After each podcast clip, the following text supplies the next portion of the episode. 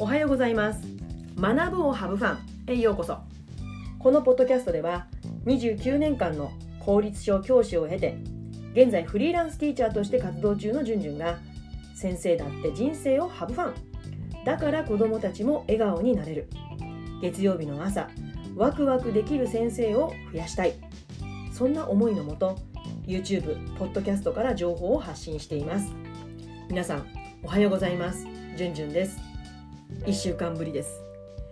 えー、今日は教師が気軽に仕事を休めないわけというテーマでお話しします。え1週間ぶりということなんですけども私、えポッドキャスト1週間、まあ、YouTube もねお休みをさせていただいてましたというのも体調を悪くしてしまったんですね。熱を出してしまいました。うん。まあね随分熱を出さないようになったんですけども、まあ、出てしまいましたね、まあ、かなり高熱が出てしまってうんまあ、多少下がって平熱には戻らないまでも熱が下がって、まあ、以前だったら無理して仕事行ってたかなと思うんですが、まあ、今この状況じゃないですか。ね、もしもっていうこともあるのでもちろん検査も受けましたし、うん、職場とも連絡を取りながら、まあ、慎重に対応して、えー、お休みをいただいていました。でねその時にもう熱でね朦朧としてる時にああ随分自分は休んでる時の心持ちって昔に比べたら変わったな。昔は本当に申し訳ないなって仕事迷惑かけちゃって申し訳ないなっていう気持ちで休んでいたのがもちろん迷惑かけてることは間違いないんだけれどもでも体を休ませる気持ちを休ませることにこうなんか肩の力を抜いて体を休めることができてるなっていうこうなんか自覚があったのででそのきっかけ一体何だったのかなってことをよし今度ポッドキャストで話そうと思ってで今日この日を迎えているわけなんですけれども、まあ、今日そのことをお話ししたいと思います。うんまあ、以前の私はね休むことにネガティブさ100%色に例えれば真っ黒クロスケですね。まあ、それが今はもちろんね真っ白。全然ネガティブな面ありません。もう大手を振って休んでますそんなことあるわけないですよね。だって事実として自分が開けてしまった仕事をどなたかが引き受けてくださって埋めてくださってるわけです、まあ、子どもたちにも保護者の方にも迷惑をかけてることは間違いないわけですからね申し訳ないなって気持ちはあります。ただそれだけではなくて一日も早く自分の体調を治すことで回復させることでより良いパフォーマンスを上げようそのために今体を休めてるんだっていうふうに考えることができるようになった。まあ数字で数字で言うと、まあ、昔がネガティブさ100%なら今は30%つまりポジティブさが0から70ぐらいになったかなっていう感じなんですね。随分変わりましたよね。色で例えると薄グレーぐらいかな、うん。まあ、そんな感じになりました。でそのきっかけがね、えー、まあ、いくつかあるんですけれども、まあ、その中であえて選んで2つに絞るとすると,、えーと、1つはね K 先生という方との出会いです、えー、そしてもう一つは海外海外旅行に行った時のエピソードに影響を受けて自分の考え方が変わったよっていう、まあ、この2つのエピソードを今日ご紹介したいと思います。えー、K 先生ってどんな方かっていうと私が30代前後に出会った、えー、女性の方です。女性の先生です。なので年齢的に言うと今の私ぐらいになるのかな、えー、ご家庭があって、えーと、お子さんたちがもう成人されている方随分大きくなっていましたね。うん、ですごくね明るくってって元気元気印ですよね。うん、まああの何て言うのかなすごく歯切れのいいもう言葉が巧みな方でも、う、私が「うん」とか「あ」とか言ってる間にその子がその人がパンパンパンって言っちゃうような、まあ、そういう方なんですけれどもでも随分その先生に可愛がっていただきましたあのお家にも招待していただいてご飯もねごちそうになったりすることも何回かあったんですけども本当にあの憧れの先生のお一人でした。ね、またこれはちょっとまた違うエピソードでお話ししたいなと思うんですけども、まあ、その K 先生がと私はね6年生を担任している1年間同じ学年を組ませていただいたんでその方が学年主任だったんですね。である時その先生が学年のメンバーにね言うんですよ。ねえねえ計画年休取ろうよ。え一体何ですかそれ、ね、年休は分かるけども計画ってどういうこと？つまりえーとですね、土日あそそうそうそういえばその時その何年か前かその時だったかちょっと定かじゃないんですけども学校5日制がスタートしたんですよ。つまり土日が休みになっていたんですね。だから計画年休っていうと、まあ、別にそれはどうとっても構わないんですけどその先生は金曜日に休みを取って金土日と3日間。休みを取る。で月曜日からまた仕事に戻るっていうスタイルをとっていらっしゃったんですけどもつまり計画,、えーと、計画年休で金曜日を1日休みを取って3日間の休みにする。で何をしてたかというとあの家族の時間を楽しんでいらっしゃいました、うん、どっか出かけたりもされていました。まあお子さん大きかったのでご夫婦だったと思うんですけれども、うん、でその話を聞くときっとねいや当時の私もそうだったんですけどもいやいやお給料もらっていて、ね、しかもよく言われるけども教員って、ね、税金でお給料もらってる。ね大きな声で言ったらそれってなんかもう叩かれる原因になるんじゃないかなってきっとそういうふうに思われる方もいらっしゃると思うんですよ。私も当時思ってました。でもねお給料税金、まあ、それはそうですよね。だけれどもそれって回り回ってるものであってうん。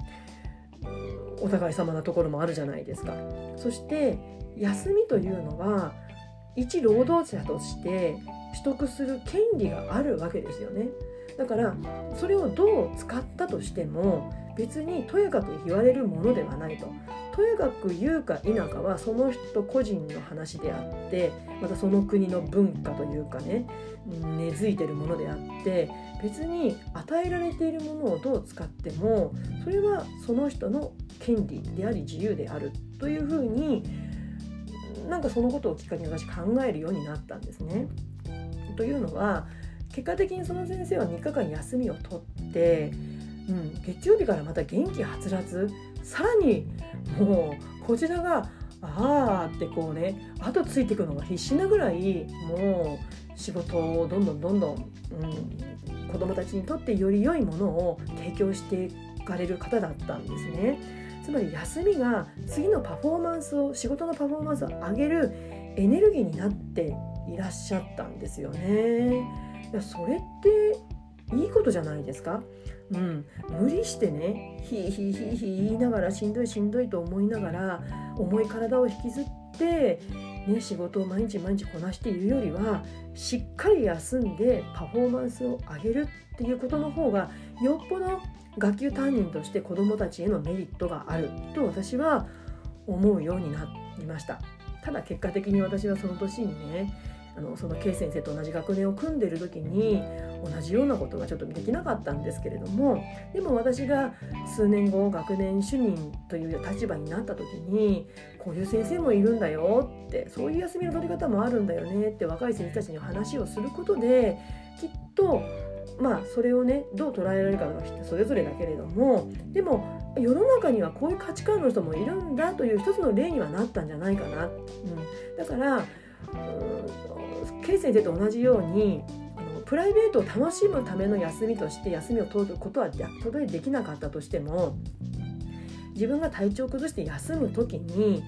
少しはねそれを肯定して自分以前の私のように否定をしながら休むんじゃなくって肯定しながら休むことができるようになったんじゃないかなって思うんですよね。うん、そういうエピソードがありました。K 先生からは休むことでさらに仕事のパフォーマンスを上げる、まあ、そういう側面が休みにはあるということを学ぶことができました。そして2つ目のエピソードは海外でのことです。私が、えー、夏休みに、まあ、ある国にね海外旅行に行った時に出会った日本人女性の方のお話です。まあ、その方は、えー、ある国の方とご結婚をされていてでお子さんもその国の方とその国の方との間にできたお子さんなので現地の学校に通っていたんですね。でそのお子さんの担任の方のお話なんですけれども、えー、明日からねお休みだとだからその日は終業式だでもう終業式の日に担任の先生は休みを取ったんだと。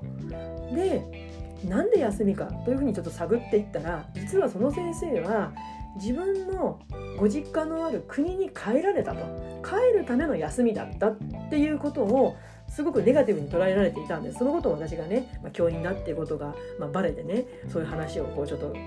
近しい気持ちでお話ししてくださったんだと思うんですけども。私その話を聞いてあ日本人ってそうだよなって。確かになんかこうセレモニー的な要素のある、まあ、そういう終業式とかね始業式に担任が休むことへの周囲のうんなんか批判みたいなものって確かにあるよなって。まあ自分はだからといって大手を振って休むことはもちろんできないけれどもまあでも致し方ない理由で休むことってあるよなって。つまり日本人にとっての致し方ない理由とその国のねその先生の致し方ない理由っていうのはやっぱり温度差があるってことですよね。だからそこで私が感じたのはあ国によって本当に捉え方って違うんだな休みの捉え方も違う。うん、ってことはだよ絶対的な正解ってあるわけじゃないんじゃないっていうふうにそこでも私感じたんですね。だとしたら実行するかはともかくとして自分の中の価値観として、うん、休むことへのハードルを下げたって別に悪くないんじゃない？いや逆に下げることでもっと自分が気軽に休んで精神的にも休まって先ほどの K 先生のように翌次の日からの仕事へのパフォーマンスが上がるのであればいやポジティブに積極的に休んだっていいんじゃないの？っていうふうに思ったんですね。海外ではそういうふうにされてる方がいる。だったらグローバル社会これからねもしかしたら数年後に日本もそうなる可能性もゼロではない。そういう人間がもっともっと増えることによってそういう価値観がもっと当たり前になることによって世の中って変わっていくんじゃないかなっていうふうに思うようになりました。なので私もその一つのなんか役目というかそういうきっかけになれたらいいなって、うん。もちろんこのね数日休んだ時間もあのもちろんねあのポジティブに休みが100%取れなかったらそうではないですよもちろん申し訳ないなって気持ちはもちろんあるんだけれどもでも積極的に体を休ませることができたなというふうに自分では思っています。うんまあ、こんな風に自分の以前の思考パターンとこう新しい思考パターンの入れ替えってやっぱりこうきっかけって重要だなと思ったんですね。っぱそれって人との出会い人との話ってすごく重要だなだからこそ積極的に自分とは違う世界に飛び込んでいくっていうことは本当に教師にとって特に必要なんじゃないかなって思いました。まあ、それと同時にねやっぱり自分自身が所属している職場の環境づくりっていうのは、まあ、ある一定の年齢になったらちょっと意識的に行った方がいいんじゃないかなあの互いにこう足を引っ張り合うような仕事環境づくりじゃなくってお互いのね心と体をいたわり合えるようなそんな環境づくりをある年齢になったらできるようになれたらいいんじゃないかなと思いました。えー、今日は教師が気軽に仕事を休めないわけについてお話をしました。えー、この音声コンテンツは月水金曜日の週3回、え、ポッドキャスト学ぼうハブファン。YouTube チャンネルじゅんじゅんブログで配信していますので、え、気に入っていただけたらぜひチャンネル登録お願いします、えまた Twitter、Instagram をやっています、え自己紹介欄 YouTube や Spotify の自己紹介欄のリンクから飛んで覗いてみてください、え今回ねあの何回か前からかあの LINE 公式も始めました。あの以前はねあのメールアドレスを貼り付けていたんですけども LINE 公式の、え、URL を概要欄に貼っておりますので、え、感想やご質問などがありましたらそちらを利用していただけると、え、コメントが以前よりも楽に送れるようになりますのでぜひご登録お願いしますまた今後もね新しい、えー自分の活動内容もそちらの LINE 公式で発信していきたいと思いますので是非登録の方よろしくお願いします。それでは次回のポッドキャスト YouTube まで Let's have fun! Bye!